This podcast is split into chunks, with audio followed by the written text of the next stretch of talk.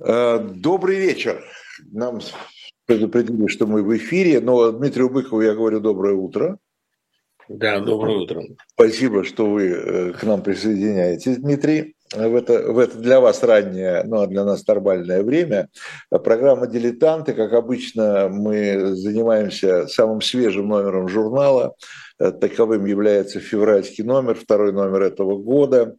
Э, и э, много интересного, как обычно, сказал бы, что много неинтересного. Поэтому, значит, начну с главной темы «Северная война». Почитайте. Мне кажется, что потрясающий исторический сюжет, потрясающе совершенно читается в сегодняшнем контексте по поводу занятия территории, возвращения территории, строительства столицы э, Санкт-Петербург, я имею в виду, э, на территории чужого государства, потому что в 1703 году это еще был, не было э, территории Российской империи. Рождение империи, рождение, появление императора. Ну, в общем, мне кажется, там очень много любопытного для сегодняшнего дня, повторю. Э, и так случилось, что э, не удивляйтесь, что вы видите Дмитрия Быкова. Вообще, как можно удивляться тому, что вы видите Дмитрия Быкова? Дмитрий Быков у нас часто появляется, но не часто уже в программе «Дилетанты», хотя в каждом номере э, есть его очерк, есть его портрет, портрет его кисти, его пера одного из писателей. И вот здесь вот получилась такая Э, такая, такая вещь, что буквально накануне выхода номера уже, уже номер практически был готов, и мы даже не, абсолютно не договариваясь, я начал писать Дмитрию э, и звонить, а он в ответ уже э, сам написал и сказал, что, конечно, нужно менять подготовленный текст к тому времени на новый совершенно Э, текст об Алексее Слоповском, э, который буквально вот где-то в начале января, в первых числах января, еще раз повторю, в отношении к журналу «Дилетанты», это было просто самый канун э, сдачи номера в типографию, ушел из жизни на 66-м году. Э, вот мы сегодня решили поговорить, э, э, Дмитрий написал об этом в журнале «Портрет Алексея Слоповского», а мы сегодня решили поговорить устно об Алексее Слоповском. Ну, наверное, мы уйдем куда-то и в сторону. Как обычно, у нас впереди довольно много времени для разговора. Дмитрий, давайте, знаете, с чего хочу начать? Тем более, что вы, в общем-то, тоже прошли не то чтобы похожий путь, но вот что такое писатель, э, и чувствуете ли вы писателя, э, пришедшего к писательству э, из журналистики? У Слоповского был вообще довольно типичный путь писателя по да больше того, писателя Средней России, писателя не столичного. Он начинал с преподавания литературы в школе, как, скажем, его сосед, великий волгоградец Евгений Лукин. А он начинал с авторской песни, как и тот же Лукин, как многие, как Михаил Успенский, например, со стихов. Он начинал э, с репортерства в газете. И все эти три среды, среда КСП, школы и в огромной степени среда журналистская, ему подарили замечательный инструментарий. Во-первых, он был реально в курсе жизни а, своего города и своей прослойки. Он прекрасно видел 90-е, он мог писать на реальном живом материале, не брезговал этим материалом, хорошая журналистская черта. Во-вторых, он был хорошо осведомлен о горизонтальной солидарности, которая в журналистике и особенно в школе, и особенно в КСП всегда была очень сильна. Ну и в-третьих, э, вот это я печальную, наверное, вещь скажу. Как человек, пришедший из журналистики, Слоповский имел довольно скромную самооценку. Он не вел себя как мэтр, не считал себя гением. Он, э, ну, как любой журналист в литературе, чувствовал себя не то чтобы случайным гостем, он очень зависел от признания тусовки, потому что у него в руках было несколько профессий. Он был сценаристом, он мог быть журналистом и руководил журналом «Волга» одно время – он мог преподавать, если надо. То есть у него не было той литературы центричности, которая заставляет вот этих всех зетовцев истошно вопить, да нас не недооценили, нас не печатают, нас не берут на выставки. Слоповский, как все профессиональные журналисты, выживал не за счет писательских цацок, они его не особенно волновали. Поэтому, скажем, регулярное попадание в финал всех литературных премий не повышало его самооценки, а регулярное неполучение этих литературных никак не, не, не понижало ее. Он был, как все журналисты в литературе, начиная с Киплинга, внутренне очень независим. Э, но смотрите, журналистика, ну, журналистика накладывает все-таки свой отпечаток, да. Но, во-первых, э, я бы еще среди его журналистских занятий я бы отметил одно, которое, с одной стороны, оно журналистское, но оно не писательское, да. Он был даже корреспондентом телевидения и радио, да. То есть э, это не перо в руках, ну, перо условное, конечно, да, не компьютер, да, э, перед тобой, который, где ты пишешь, ну, если не роман, то хотя бы статью, заметку или даже информацию, да.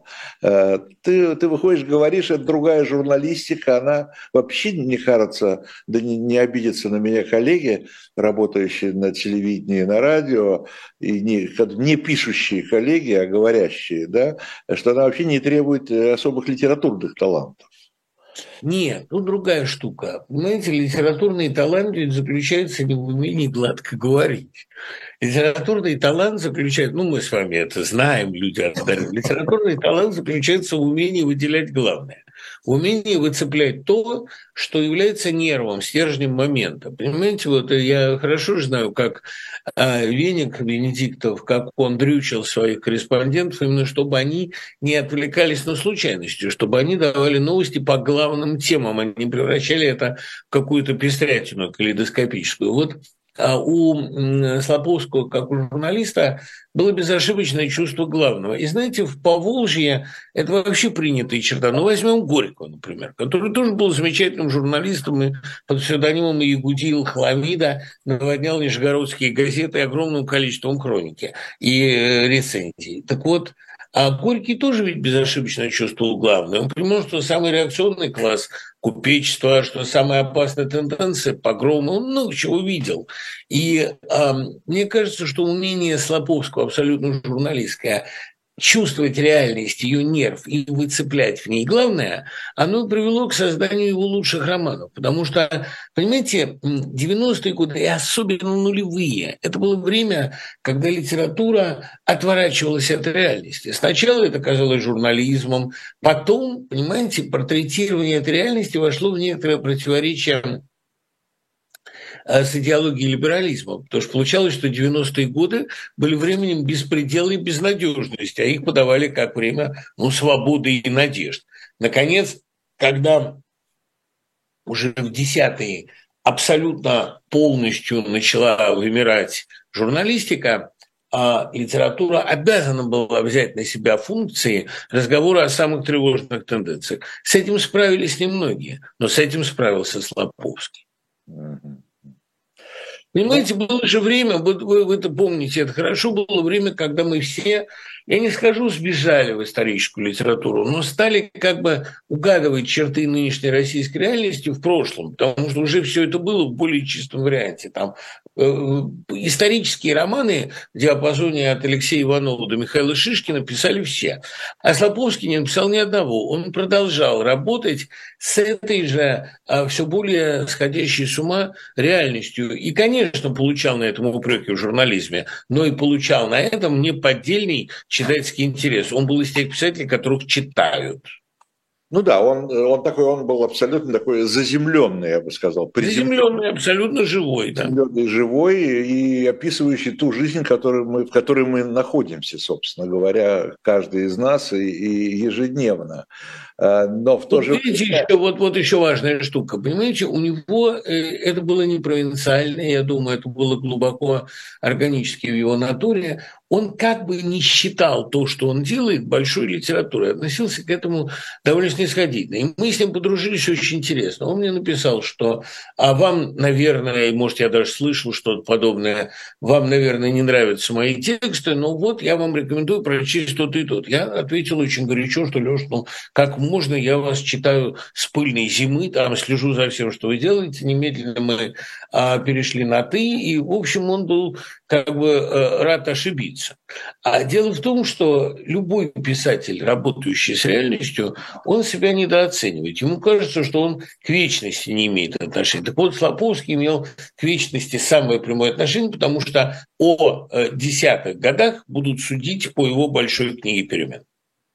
То есть, ну, вот я как раз хотел вам задать вопрос, насколько такого рода литература, э, вот вы в этой статье упоминаете, но если бы вы даже не упомянули, я бы, наверное, тоже вспомнил по аналогии и Петрова в гриппе, да? Да, конечно. Сальникова, да, это вот вся литература одного плана насколько она, ну, это слишком э, патетично, наверное, говорить, насколько она останется, эта литература останется в истории литературы. Но Могу вам сказать, нет. Насколько, Тут... не, не слишком ли это сиюминутно все-таки? Нет, нет, понимаете, надо видеть этот, э, ну, эту линию. Это, это же не фильетонно. Это еще минутно в том смысле, что это работает с текущими проблемами, но не только с текущими реалиями. Как раз Петрову в гриппе этот роман уже до известной степени метафорический, гротескный, просто с элементами фантастики, как и предыдущие и последующие книги Сальникова. Я думаю, что э, как раз Сальников был, ну что ли, более отвязанным фантастом. Он такой писатель типа Лукина. Но если говорить о э, корнях, то корни Слоповского – это, конечно, в огромной степени Пьецух и в огромной степени Шукшин. Ведь, понимаете, после Шукшина почему так остро ощущалась эта пустота, это сиротство литературы. А Шукшин работал с очень сложным материалом, с людьми, которые не попадают в разряд, которые из деревни уехали, а в городе не прижились. А его главными героями были эпизодические персонажи распутинского последнего срока, дети старухи Анны, которые из деревни-то уехали, но они не прижились в городе, и они нигде не стали своими. Эти люди городских окраин, ну, так сказать, другие игрища забав по шукшинскому самоопределению, это э, промежуточный, крайне сложный класс, у которого на месте души а, чрезвычайно болезненный шрам. Вот у, скажем, героев Сальникова в этом месте уже не шрам, а ну, какое-то родимое пятно или какая-то память о шраме. Они очень много смеются, они все время хохочут. Это у них так выражается травма.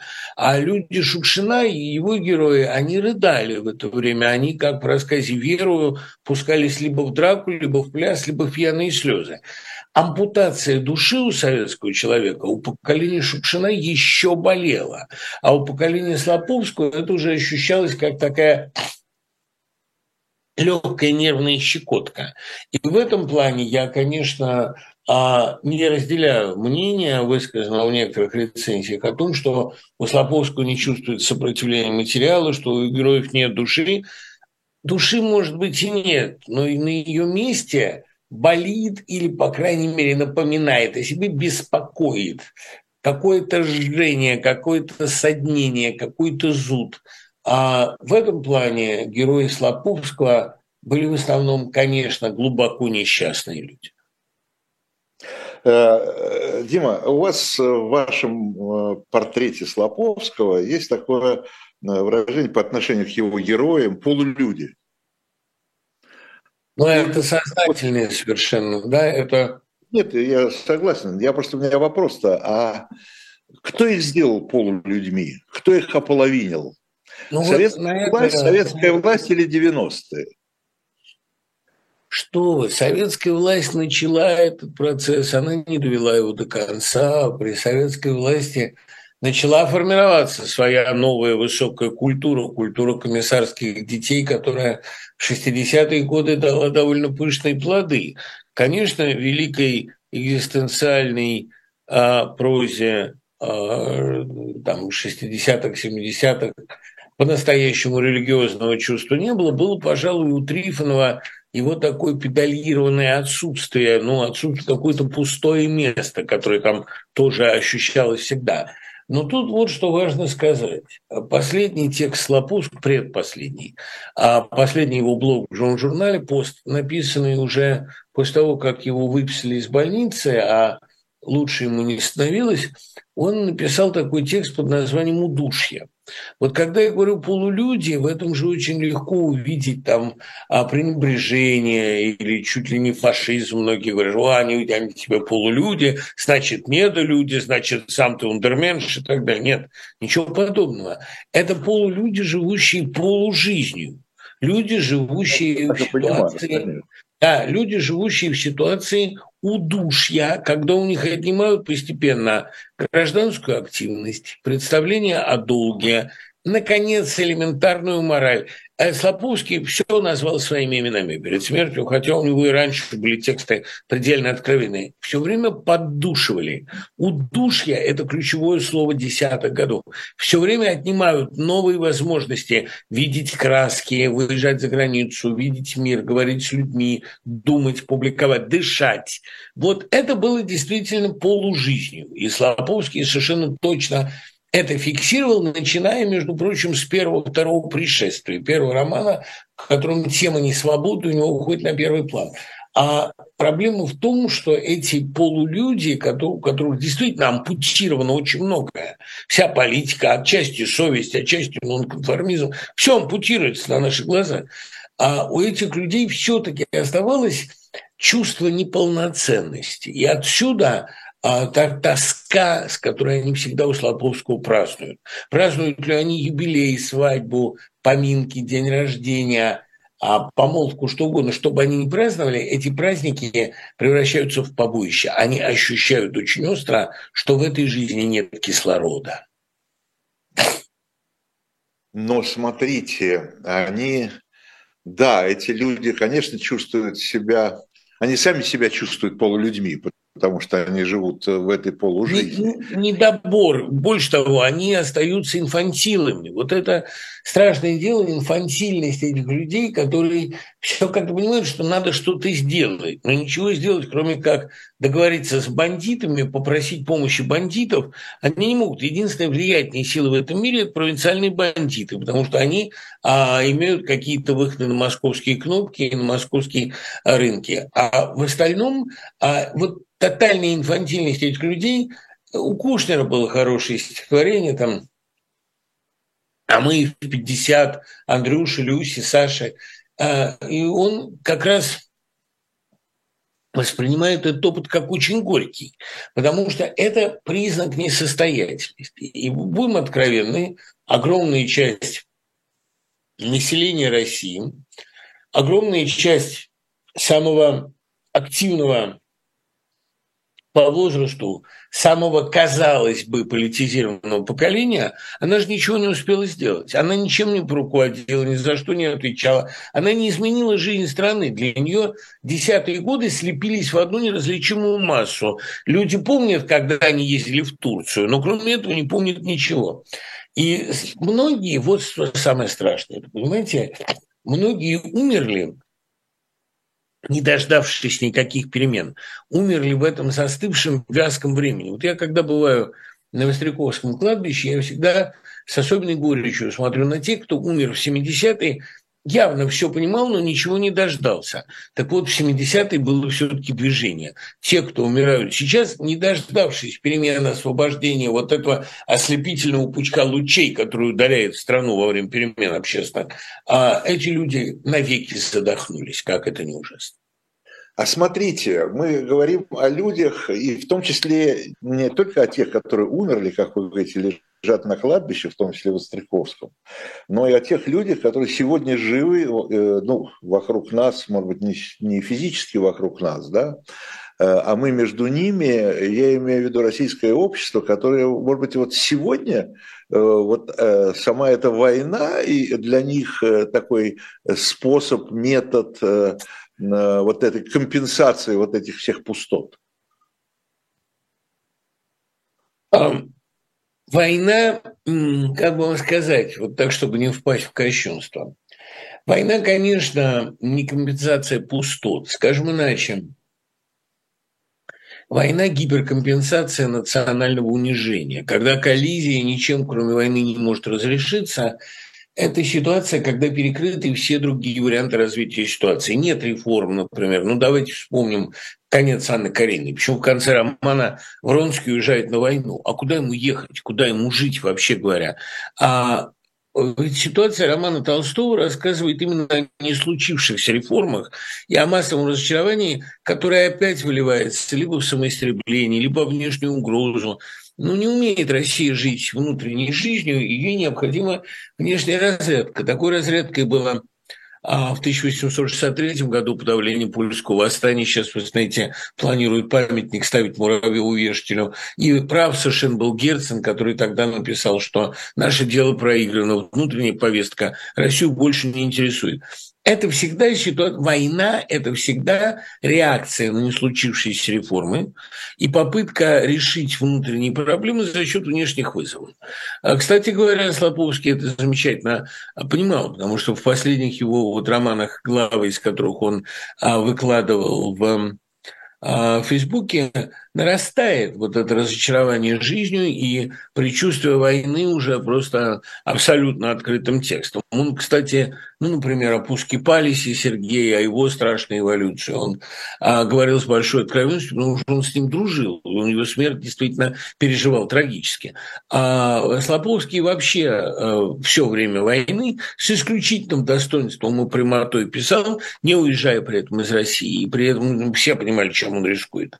Так что что э, война – это компенсация тупика, компенсация недоделанных реформ и невидимого развития. Война – это способ отвлечь население от его собственной жизни.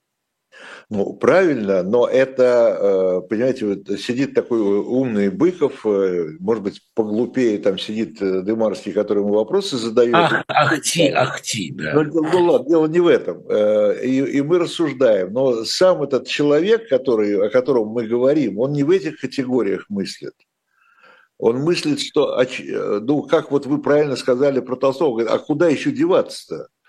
Вот пойду туда, я, я родину защищаю, там я не знаю чего еще. Я этих э, сволочей наказываю. Там можно найти для себя миллион вообще всяких оправданий.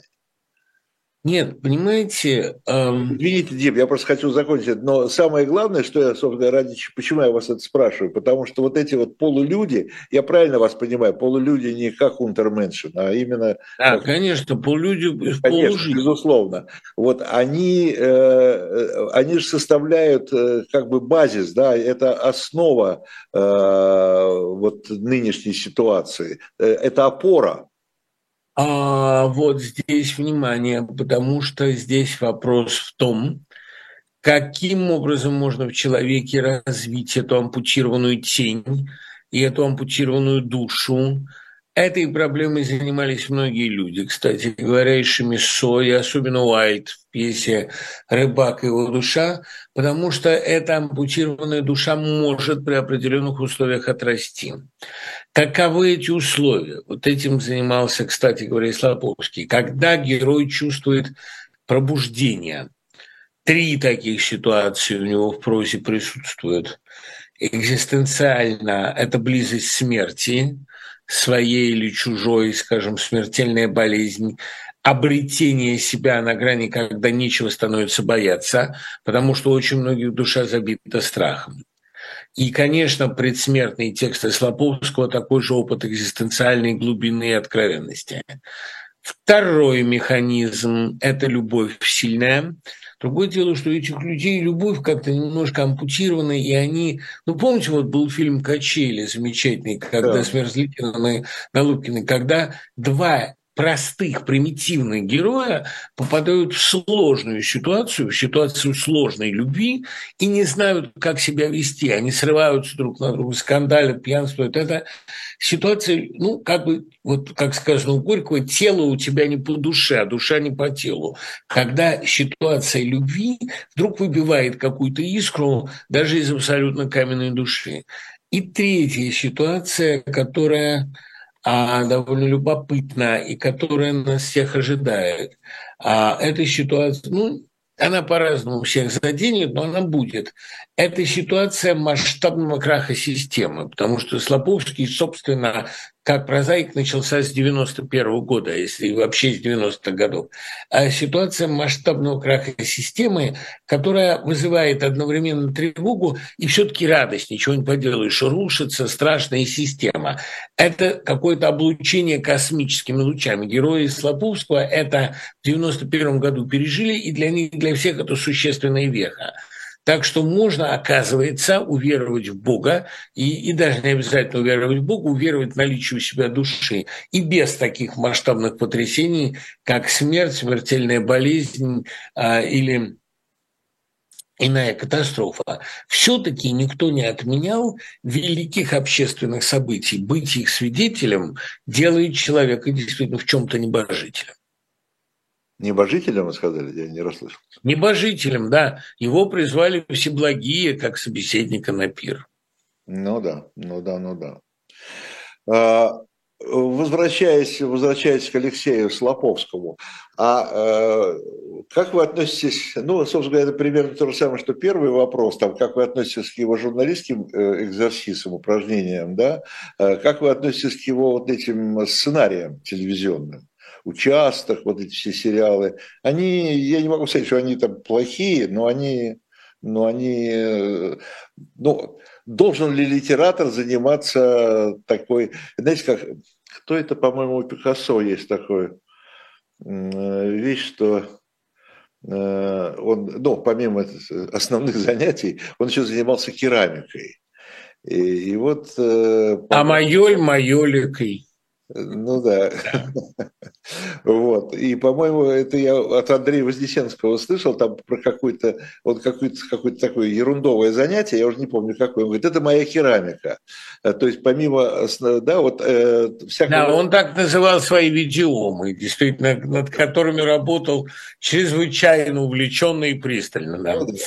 А, нет, дело Для в том, Слоповского это была его керамика, да? Э, вот. Нет, вот это очень интересный вопрос, очень принципиальный. Понимаете, это не было для него даже отхожим промыслом, это не было для него выживанием, а писателю свойственно заходить на сопредельные территории в поисках новых стратегий. Вот так Пушкин, по мысли Тынянова, зашел на территорию Мадригала и принес в любовную лирику некоторой непосредственности комизм. Так, например, по крайней мере, такое жесткое остроумие. Так Маяковский зашел на территорию рекламы и в свою любовную лирику принес рекламные интонации и так далее. А рэп. Эм, да, рэп. рэп такая же история. Э, рэп, нэп. Слоповский заходил на территорию сериала. Он это делал, конечно, не только потому, что большинство его сериалов были очень успешными и помогали ему выживать. Он прекрасно знал механизмы массового успеха и умел играть на этой клавиатуре, но он поставил оглушительный эксперимент. Большинство его романов наполнены сериальными ситуациями. Ситуациями семейных тайн, а, разводов, э, золушек, там бедные, богатые – а абсолютно анискинских вариаций там в участке, он доказал, что большую литературу можно делать приемами сериала, а подпускать мелодрамы, подпускать триллеры, детектива, даже в умеренных дозах социальной фантастики, в любом случае держать читательское напряжение приемами ниже пояса. Ну, такими действительно а, абсолютно мелодраматическими ходами.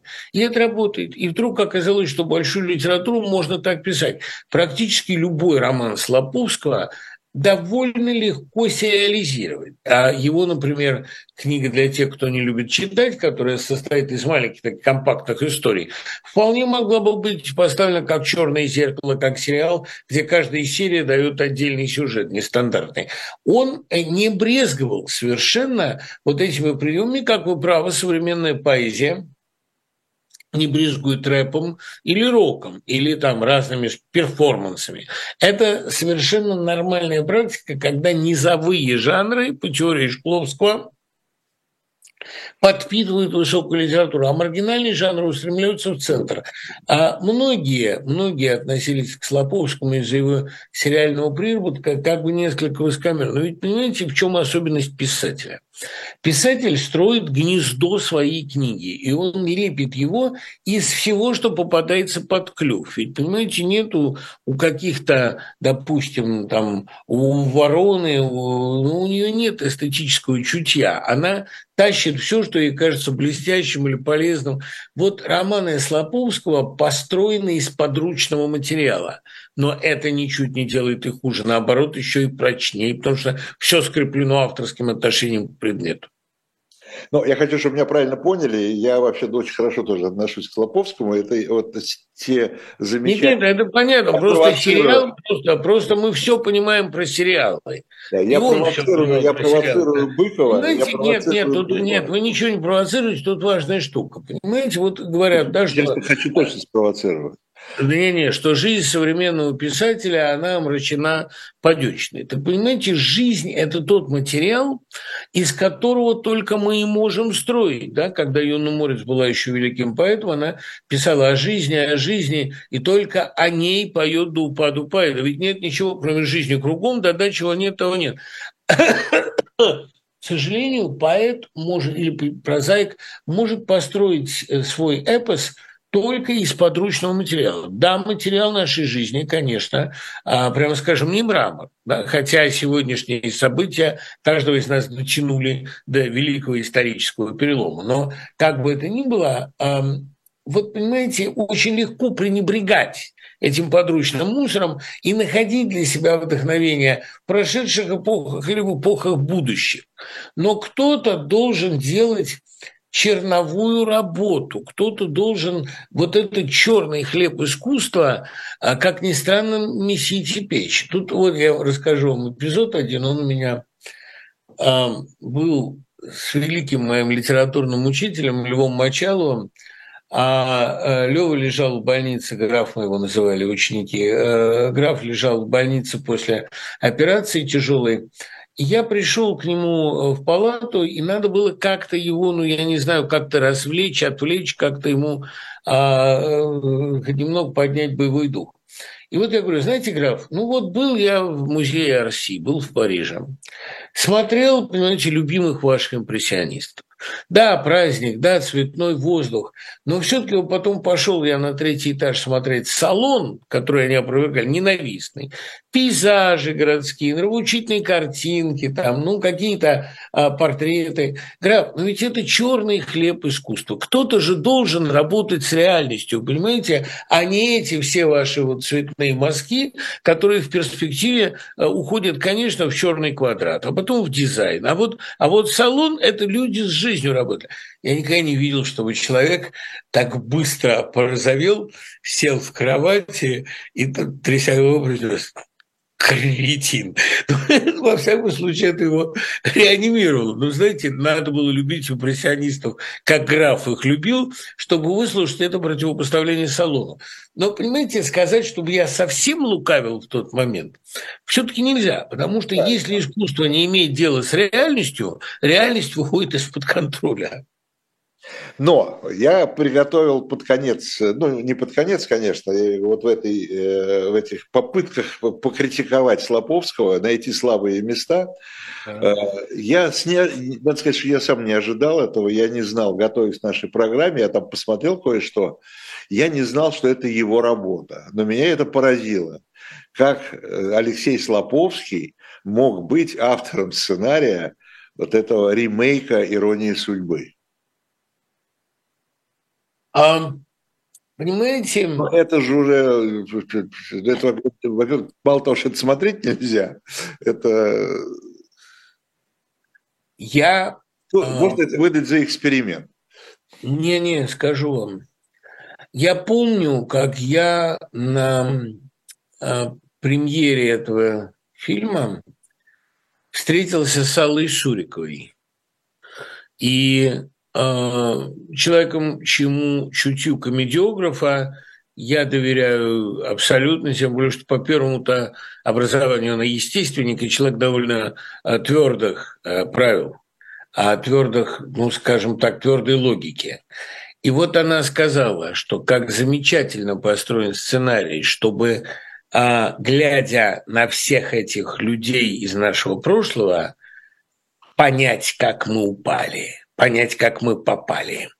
В этом плане э, сценарий был очень крепкий, потому что он вызвал, он вызвал даже не ностальгию, он очень четко показывал разницу уровней.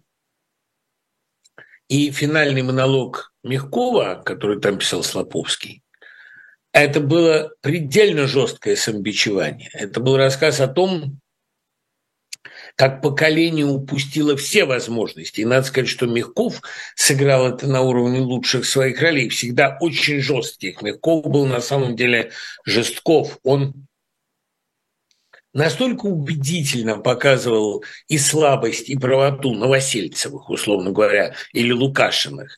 Поэтому э, я думаю, что здесь Слоповский отработал на твердую пятерку.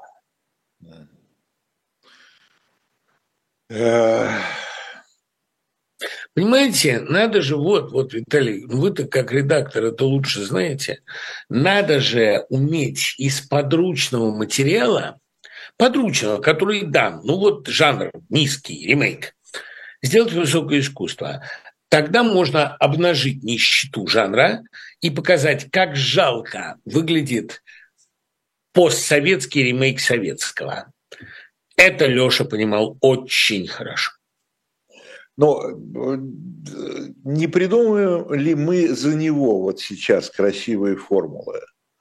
Нет, он к этой работе относился вполне или трезво. Он, или он действительно так, э, так и замысливал? Или... Нет, он хотел показать именно дельту. Он хотел показать, что изменилось. Почему не можем повторить? А он к этой работе относился вполне трезво, он ее не стыдился, но он абсолютно никаких иллюзий на ее счет не питал. Он не считал это своим достижением, но он совершенно отчетливо говорил о том, что задача была показать перепад уровней. С этим они справились справились, безусловно. Ну, я думаю, что вы нашли сейчас точную формулу, да, не можем повторить. Ну, а мы, а мы же видим это крупным планом. То, что не можем повторить, у него довольно отчетливо заявлялось, начиная с 90-х годов. Труба-то пониже, дым-то пожиже. А не получается ли так, что вот в таких, такого рода сравнениях Э, как-то советское прошлое, которое мы все время критикуем, от которого мы хотим уйти, но оно выходит все время, а, э, у нас э, выходит победителем. Виталий, да? ну сейчас это вечный вопрос, сейчас мы будем отвечать, а не испытываем ли мы совкофилию или совкодрочерство, как это еще называют. Нет, конечно. Дело в том, что, понимаете, Советский Союз, особенно последних своих лет, абсолютно удушливый, который Слоповский прекрасно помнил, потому что его 20-е, его 20-летие, 30-летие, оно пришлось на исход советской власти, на время абсолютно гнилое.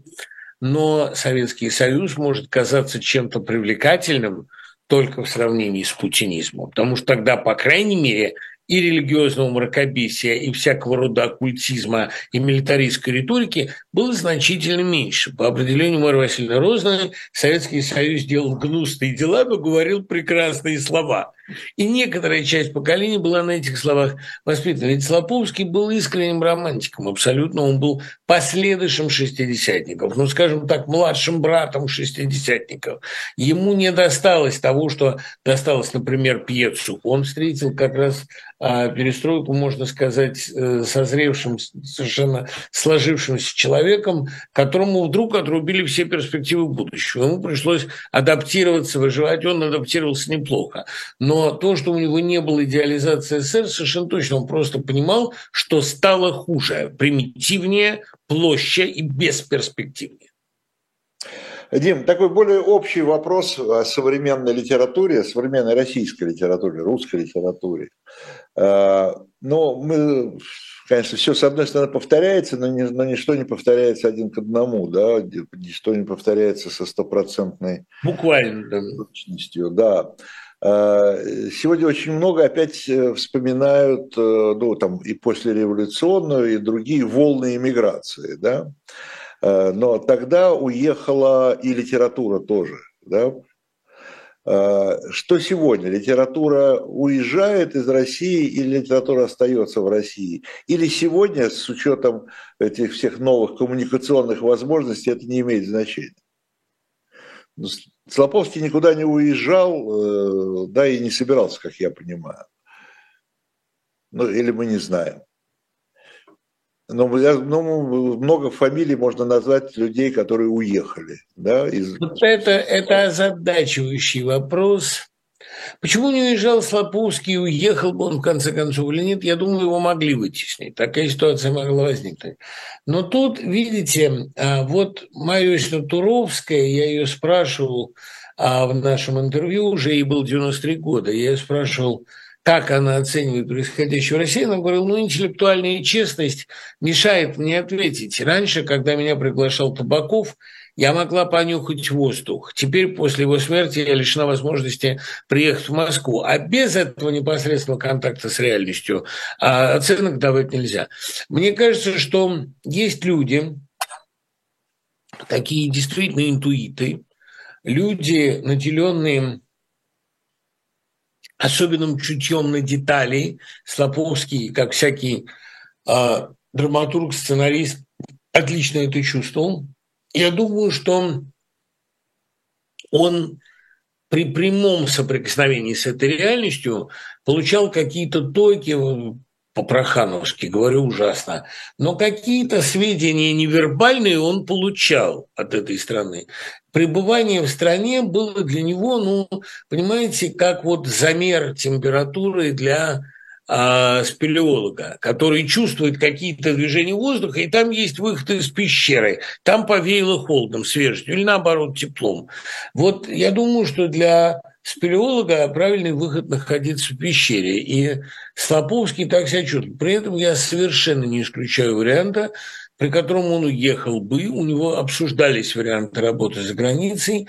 Я думаю, что в какой-то критический момент спелеолог бы почувствовал, что выход завален, и надо искать другие щели. Но а, для него важно было пребывание в России именно потому, что это был его материал, материал, с которым он работал. Безусловно. И вот да. трудно представить себе, например, того же Шукшина, которого вы сегодня, да? Да. Вспоминали, чтобы Шукшина там работающего где были, где-либо за границей. В эмиграции, да. Хотя мне кажется, что тандем Шукшин-Фасбиндер мог бы быть довольно любопытным. Тут же, понимаете, эм, у Шукшина тоже в руках была профессия. Он был крепкий режиссер и мог бы снимать. Но вот, э, знаете, вот жуткую вещь тоже скажу. Есть вечная такая полемика почвенников и западников, а всегда почвенники, они тоже и гнобили по-разному, и среди э, сидевших, сидевших диссидентов были люди почвенной ориентации и славянофильские, такие как Леонид Бородин, например, да, и вот они, тем не менее, не уезжали, хотя им тоже прилетало. И об этом было написано совершенно позорное стихотворение Куняева «Вам есть где жить, а нам где умирать». А им почему-то казалось исключительно патриотичным жить и умирать в России. Конечно, это ложная дихотомия. Просто другое дело, что отъезд – это переход на новый материал. Не все к нему готовы и не все его хотят. Ну, тогда я э, рискну вас спросить. Э, ну, это не секрет, что вы, как иноагент прямой, э, находитесь не в России сейчас, вы вокруг себя видите для себя материал для, для литературы? Ну, понимаете, мой-то случай э, особый. Я давно уезжал работать. Ну, да. И по многим приглашениям много работал за границей а успел поработать в трех университетах. И для меня э, отъезд был ситуацией постепенной, может быть, отчасти потому, что в современном мире вообще э, уехать куда-то больше не такая радикальная перемена участи. Россия может сколько угодно от этого отгораживаться, но иммиграция перестала быть прощением навек. А масса людей, живущих и работающих на две, на три страны. То есть это перестало быть трагедией. А я, безусловно, вижу новый материал. Я, безусловно, на этом новом для себя материале пишу новый американский роман. А фактически написал его. Но эм, это не значит, что исчезли какие-то мои русские наблюдения. Вот тоже, знаете, кстати, смешно. Я в этот э, американский роман, который построен на сугубо местном материале, еще и в 2096 году, я э, перетащил русскую тему репрессий. У меня герой убегает от преследования. То есть, видите, от себя ты не убежишь, ничего не сделаешь. И у меня получилось, конечно, это не антиутопия, боже упаси, я не оскоромлюсь больше антиутопии, но это, по крайней мере, роман о сложном будущем. Так что, э, увы, русский человек, уезжая, увозит с собой, если не свои проблемы, то, по крайней мере, свои привычки. Я помню, у меня было очень много разговоров в свое время на эту тему с Василием Павловичем Аксеновым. Да. Вот. Но он, он такая бескомпромиссная у него была позиция, что э, русский писатель за границей – это только лектор. Нет, я бы сказал, что уж лучше... Он говорит, я понимал, что мой читатель не здесь, а там. Ничего подобного. Это он скромничал. Ну что вы, смотрите, на Аксеновой миграция повлияла в определенном смысле. Он научился писать а, сериальную прозу, и он свое поколение зимы, свою московскую сагу рассматривал как упражнение именно в американском жанре поп-саги, популярной саги. И он мне с гордостью, я помню, наивной гордостью иронической показывал статью в американской газете, а чуть ли не Вашингтон-Посте, где э, московскую сагу сравнивали с «Войной и миром».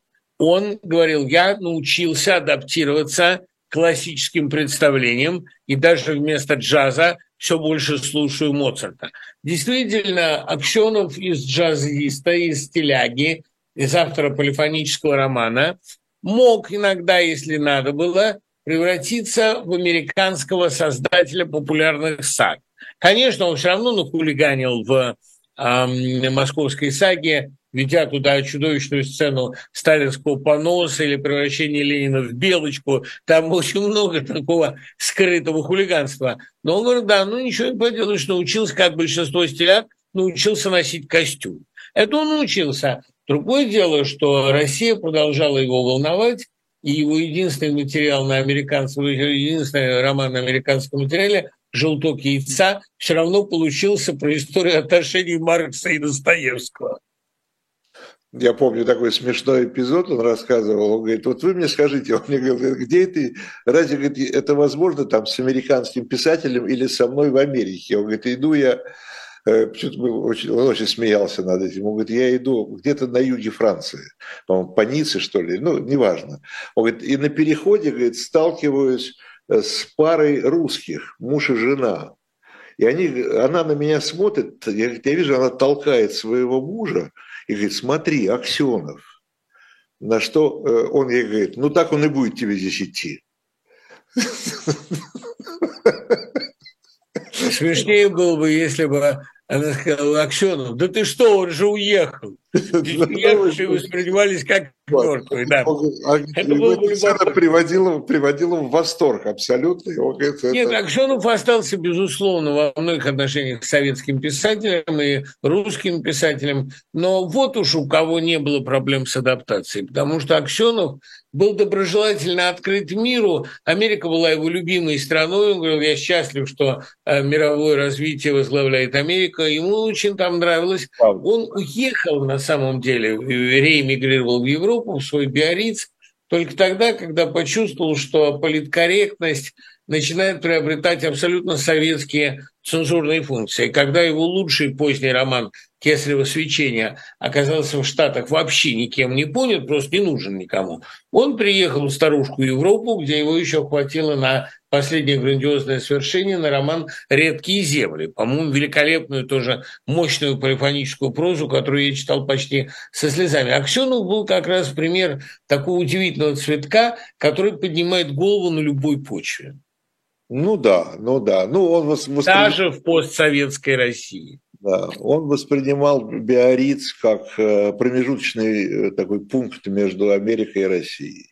Да, и более того, он проводил в России большую часть года и написал на русском материале и «Москва, ква-ква», а, и эм, э, на, на российском материале «Вольтерианка вольтерианцев», по-моему, неудачных. Но вот последний его роман «Ленд-лиз», особенно его вторая половина – пенчоновская такая недописанная, она обещала что-то совершенно гениальное, какой-то новый прорыв. Дело в том, что, понимаете, фантастика – это же спасительная штука, она позволяет мечтать.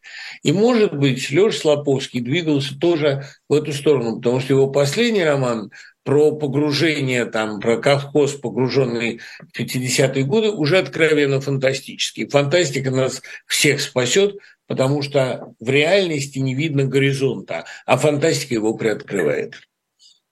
Но если уж заканчивать там с э, темой э, иммиграции, писателей, то ну, мы знаем примеры, с другой стороны, писателей, которые в той же Америке не, не прижились, и Америка не понравилась. Ну, во-первых, кстати говоря, э, ну, там понятно, да, там, то, там Солженицын, э, он, э, ну, он я даже не знаю, как это выразить, это, она не могла ему понравиться, он не мог с ней никак. Он ее морально осуждал, конечно. Но тут вот тоже, Виталий, понимаете, какая вещь? Понравилось, не понравилось, прижились, не прижились, но очень для многих это было единственным способом избежать тюрьмы, как для Владимира, за которому прямо поставили дилемму, как для Войновича, которому прямо сказали, как для Бродского, которому прямо сказали, не поедете на запад, поедете на восток.